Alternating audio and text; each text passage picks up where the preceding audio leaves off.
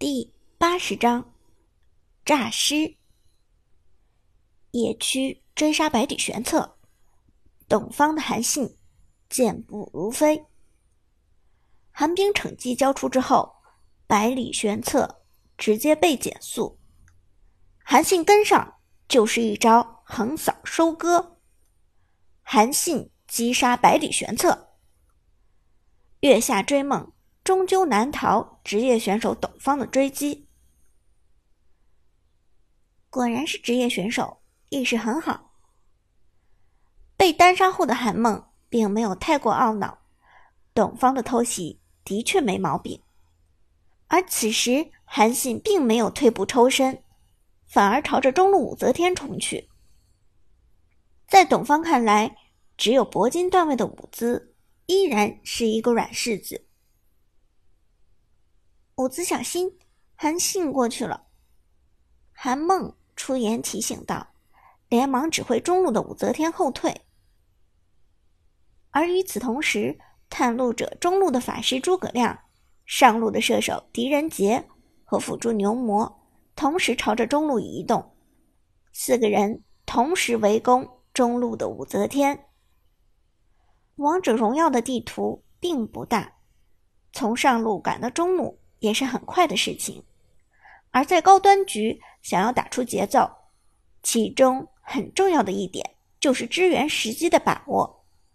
如果在队友打团的时候，你却在清野带线推塔，那么往往团战会被敌人打出五打四甚至五打三的围剿，这样一来团战必败，接下来的局势也会转为逆风。所以，合理判断出团战的时间地点，第一时间赶往支援，是高端局中最基本的意识。不要让自己的队友被敌人以多打少，这就是确保胜利的关键。因此，在韩信刚刚收割了百里玄策的时候，探路者的队友已经开始启动支援了。不过，探路者的成员意识绝佳。S 六这些国服选手意识更好。苏哲的刘备与对面的狄仁杰、牛魔同时启动，超野区往中路支援。下路的程咬金在单杀了凯之后，看到百里玄策被埋伏，也第一时间赶往前线。就在此时，韩信一技能冲锋挑中回撤的武则天，接下来开启二段。将武则天击飞到空中，对线的诸葛亮以极快的手速赶上前来，穿梭武则天，打出法球，再接上大招元气弹，砰！诸葛亮大招闪烁着灼灼光华，命中武则天，舞姿的武则天瞬间被收割。在韩梦的百里玄策被杀之后。武则天也惨遭刺杀，于是探路者打出一波节奏，顺势开始推塔。不过此时，一个伟岸的身躯从天而降，下路的程咬金及时赶到。打架能增进感情，快来让我们亲热亲热。大锤的程咬金。穿戴的是爱与正义的皮肤，没错，就是王者荣耀史上最难看的皮肤，没有之一。绿色的吊带背心，绿色的诡异短裤，绿色的双板斧，还带着一副鲜红的烈焰红唇。辣眼睛的爱与正义程咬金从天而降，一招激热回旋，转的韩信、诸葛亮晕头转向。爷爷驾到！大锤兴奋地喊道：“二技能直接将探路者中路的兵线全部收割，没了兵线，探路者就无法推塔。韩信和诸葛亮只好转而进攻这个战场搅屎棍。不过，程咬金搅屎棍的外号可不是白叫的，自然不会这么轻易束手就擒。”看到韩信和诸葛亮围攻过来，程咬金直接开启大招逃跑。开启了大招的程咬金移动速度惊人，再加上叠加爆裂甲的速度，更是让他健步如飞。程咬金看到上路苏哲过来支援，就带着这两个人往上路跑去。韩信和诸葛亮果然没有轻易放过他，连忙也紧跟着往上路追去。而此时，上路支援的牛魔和狄仁杰刚好赶到，四个人形成合围之势，将程咬金围在中间。程咬金一看对面人多势众，于是乎他一转方向，忽然朝着暗影主宰的龙坑里面跑去。董方被程咬金诡异的走位搞得晕头转向。当即便觉得他是准备从龙坑穿墙逃走，但韩信的位移技能远远多于程咬金，自然不担心被他逃走。牛魔控住他，董方下令道。于是牛魔一招横行霸道，冲上去顶飞程咬金，狄仁杰紧跟着给出了大招，将其眩晕。不过，此时的程咬金仍然处于回血状态，就算被控制了，生命也没有威胁。此时，诸葛亮和韩信后续跟上，准备在龙坑围杀程咬金。但短暂的眩晕过后，苏醒过来的程咬金忽然贱兮兮的砍主宰一斧头：“朋友们，要不要打大龙？”大锤冷笑着说道。直接唤醒了龙坑中的暗影主宰。这暗影主宰顿时咆哮起来，震击地面，将龙坑中所有人送上天空。糟糕，这家伙要借刀杀人！董方瞬间明白了程咬金的意图，他是想利用暗影主宰的控制拖延时间，并且团控他们。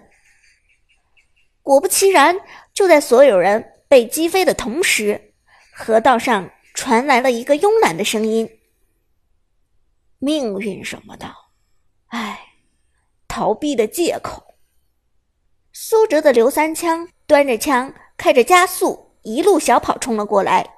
他就喜欢在龙坑这样的位置打架。不好意思，我来晚了。苏哲哈哈一笑。立即开始喷射，砰，砰，砰！刘三枪从后面包抄，直接顶住探路者的这些人，就是一通输出。与此同时，大龙也在龙坑内一同出手，直接让探路者惨遭内外包夹。不好，撤退！咱们的位置不利，不要在龙坑中和他硬扛。凭借着职业选手的直觉，董方判断出这是一场可能导致团灭的战斗，于是他的韩信连忙准备位移逃走，先离开这是非之地才是上上之策。然而就在此时，一道庞大的身影从天而降，传说中的长安城管登场，国产神功的钟馗。忽然闪现到了龙坑中间，二话不说，直接开大。钟馗的大招轮回吞噬是相当强势的团控，尤其衔接暗影主宰的震飞效果，简直天衣无缝。刚刚落地的探路者众人连做出反应的时间都没有，立即被钟馗疯狂吸住。与此同时，苏哲的刘备得理不饶人的贴脸输出。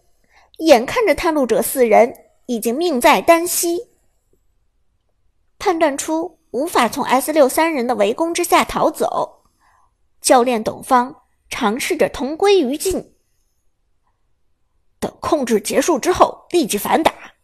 咱们四个人终究在输出上还是占有优势，赌上一把，也许可以实现在龙坑极限反杀。